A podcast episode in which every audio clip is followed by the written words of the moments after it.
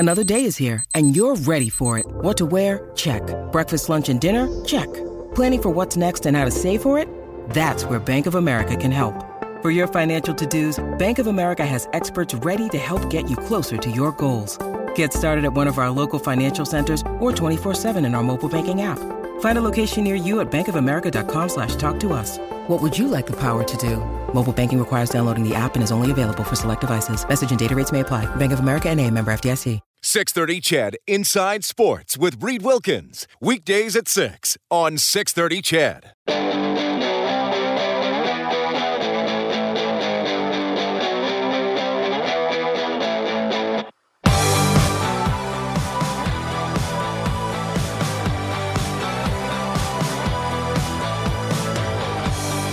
It's 1-1 between the Oil Kings and the Blades late in the first period at Rogers Place. Oil Kings looking to extend this 14-game winning streak in the NHL after 2-2 between Boston and Minnesota. Early in the third, Blue Jackets lead the Senators 3-1. Seattle trades Callie Yarncrock to Calgary for 3 draft picks. The Kraken play the Lightning at 8 o'clock. The Flames will play the Devils. The Canadiens trade Ben Sherratt to the Panthers for a couple of draft picks and a prospect. So the trade's starting to happen here as we head toward the deadline Monday at 1 p.m. Mountain Time. We have the Oilers and Sabres tomorrow on 630 CHED. Face-off show at 5:30. Game will start at 7 as the Oilers go after their 4th consecutive victory. They are now 2 points ahead of the Golden Knights for 3rd in the Pacific. The Golden Knights have lost 5 straight in regulation. U of A Golden Bears, 7 o'clock Friday and Saturday, and if needed on Sunday, best of 3 Canada West final against UBC, and I'm pleased to welcome to the show Golden Bears goaltender Nick Schneider. Nick, you're on with Reed. How are you doing? Good. Thanks for having me on. Well, thanks for hopping on the show. Nice to get to know you a little bit. First year with the Golden Bears. Man, oh man, you got some impressive stats. 9-0-1 with a .921 save percentage. You must feel pretty good about the season so far. Yeah, it's been really well so far. I think we have a really good team. We have lots of depth, and we had a pretty good run so far. So I think we just want to build on that going into the finals here, and give ourselves a good chance to win. No, I believe, you'll correct me if I'm wrong, I believe in regular season play, it's been a pretty even split with you and goaltender Taz Berman. Tell me about being part of a duo like that where you play almost equally. Yeah, it's actually been it's been great. It's been a change. Like, this is probably the least amount of games I've played in a long time. But, coming in, I was told that, here both guys will play, and I think we both played really well, and the group of 3 of goalies, we have a great relationship, and it's been really good. I think we've given our team a chance to win every night. So tell me about the change in sort of that pace of the season. I've asked a lot of players about this over the years, because you played in the Western Hockey League. I think one year you played over 60 games with the Hitmen, and you've played some minor pro, which I want to talk about. How have you found the adjustment to the U of A, where there's a lot of practice time, and then generally the games are just Friday and Saturday? Yeah, it's been definitely been a change. I think there is a lot of practices, even the school portion of it, right? Like, the school part's a big change. Usually you go to the rink and you come home and you have all day. Now with the school and the practices, it keeps you busy, but definitely when you have games on the weekends, it's easy to get up for, just because there's so few of them. How do you like the 7:30 a.m. practices? It's early. I think it's nice. It's nice to get it over with early on, and it gets you awake bright and early. But it's actually been nice. Like, I think guys said it's been a nice change from the past, and I think we kind of have fun with it. So it's been good. Okay, what are you studying? I'm in my program is Native Studies /Education, dual degree. So it's a 5-year program. Okay, good stuff. Now, I mean, you've had an interesting journey, and I should mention, people, you grew up in Leduc, did you not? Yeah. So tell me about playing minor hockey there. Were you always a goalie? Yeah, for the most part, I was a goalie. I started about 8 years old as a goalie, and before that, I was the player. So, I just loved the gear, and I put it on once, and I'd always wanted it since. So that's kind of what stuck me with that position. Okay. Coming to the U of A, tell me about making that decision. Like I said, you played a little bit of minor pro. I believe you're 24. Tell me about the decision to come to school and why you picked the U of A. Yeah, you know, I think obviously with COVID, my last season pro ended short like everyone else's, and my contract ended in November in COVID. There was so much up in the air, and I know our captain on U of A, Clay Kirichenko, very well. I played with him in junior. And so much was up in the air, and I knew, you know, U of A still gives you a chance to play pro after, and that's ultimately what I want to do. And it's a great program from around Edmonton. Like it all made a lot of sense for me. So you know, I was just happy they let me come on, and you know, now I'm here. So it's worked out well so far. So did you miss an entire season? Like, were you a Bear last year, or were you with a pro team, but you didn't wind up playing? No, yeah, no, I was a Bear. Basically, the pro season didn't start till February, so that would count as my year off, basically. So, so I started with the Bears in January of last year. Right. Okay. You know, you played in the AHL and you played in the ECHL. I believe most of your time was in Kansas City. What was it like playing in Kansas City and in the ECHL? It was good. It was a lot of bus trips there. You know, you spend a lot of time on the bus. You know, you hear a lot of like minor league stories of buses breaking down and all that sort of stuff. And I'll tell you, it's true. There's a lot of good stories coming out of it. But you know what? I enjoyed my time there. I met a lot of great people, and Kansas City was a great place. Stockton was a great place. So I really enjoyed my time there. And like I said before, ultimately, you know, me as well as a lot of guys on the team, that's kind of our goals. We want to get in those pro ranks again. So, yeah. All right. Where did the bus break down? You got to tell me what happened. I think we're in a 3-3 the Saturday night. So going to the third game, we had to drive 7 hours to get to, I believe it was like Kalamazoo, and we're about an hour away. Bus breaks down. Thought they could fix it. We got into the hotel around 10 a.m. and had to play, I think, Sunday at 4 or 5. So it was an adventure. And what did you do while the bus was being fixed? We just waited. We waited for. We ended up having to get a bunch of taxis called in the middle of nowhere to pick us up. Okay, well, you made it through. Does family get to come to games now? It must be pretty cool playing in front of them. Yeah, it has been nice. Like my 2 years in pro, my parents got to come and see me once. So, you know, I think they're really happy that, you know, they can come to more games, and I'm able to obviously see them a lot more. I live in Leduc during the season here, so I'm still in Leduc. So it's nice I get to actually see them a lot more, considering I moving away at 16 years old. You miss a lot of that time, so it's nice to kind of make some of that up again. Yeah. Are you living at home right now, or are you closer to campus?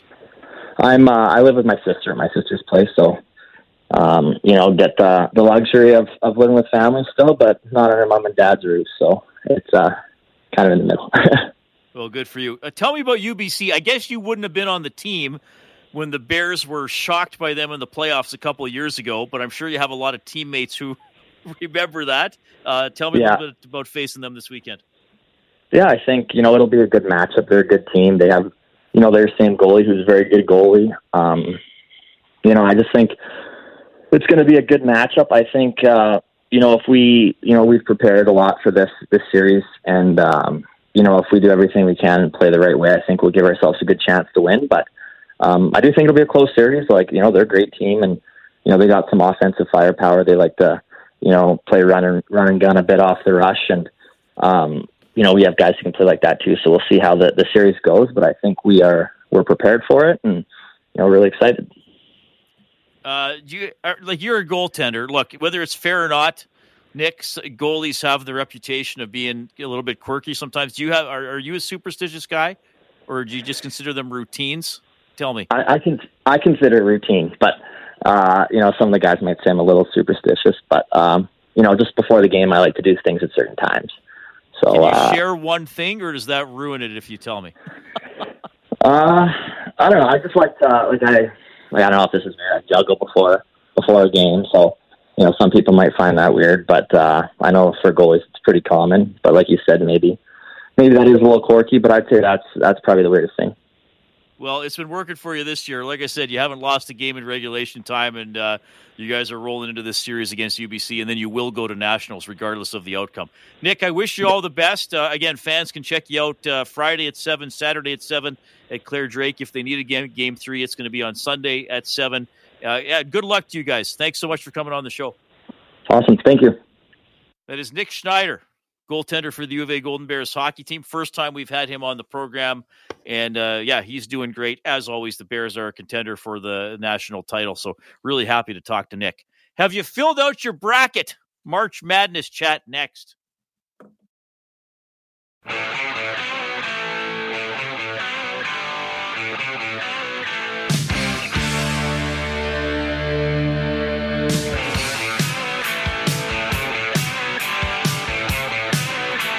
All right, the Nuge hopefully back in about a week and a half, according to Ken Holland earlier today on Oilers Now with Bob Stauffer. Have you filled out your bracket? It is March Madness, and for further discussion, I am always pleased to welcome to the show Executive Director of the Alberta Basketball Association, my good friend Paul Sir. Paul, thanks for hopping on, man. How are you doing? Doing great, Reed. Great to be talking to you. Let's talk insanity. Yeah, that's a great way to put it. Insanity going. I got to admit, I filled out my bracket yesterday. My buddy does an annual pool. I follow the NCAA tournament. I follow the NCAA season much less than I used to. So I just kind of wing it. Now, I won last year using that strategy. So I'm hoping I'm going to repeat this year, Paul. I'm going for the repeat. Ignorance is bliss. And, I think I've been whooped every year by the octopus in Germany that they talk about with the bracket picking. So it's anybody's guess. Well, it really is. Every game is game 7. Every game single. Now, Gonzaga they've been a good team in a small conference for over 20 years now, but they still haven't won it, right? They're still looking for their first title. They're looking for their first title, Reed, but when you think of a program from a small community, a small school, to become one of the blue blood powerhouse programs in the country year after year after year, a lot of people feel, myself included, this may very well be their year. They've done everything but win the title, including finishing runner-up to Baylor last year. So they've got a great team this year. However, the struggle right now for anybody picking their bracket is even though Gonzaga is very good and there are other very good teams, the pundits feel like there's 8 or 10 teams that if they get hot at the right time have a legitimate shot at winning the title this year. So Gonzaga, I picked them as, in my bracket, and I hope, because they deserve it, I think. I hope they win it, but man, there's a lot of good teams and a lot of evenly matched teams this year.